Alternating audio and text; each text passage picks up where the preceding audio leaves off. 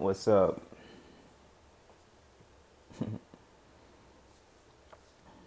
About to go visit you this morning. If I'm correct, you're 15 weeks and two days old now. We're gonna go get the ultrasound, me and your mom and, and Katy. But I remember the first time I saw you, dog. Like I saw your heart beating on the little screen, and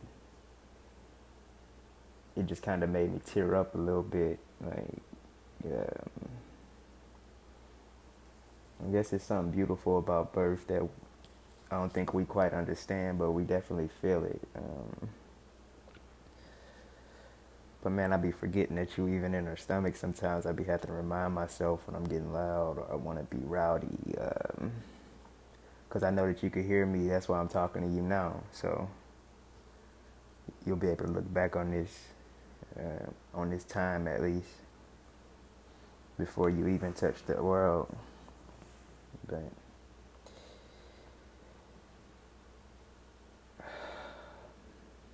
let's both have a great day today.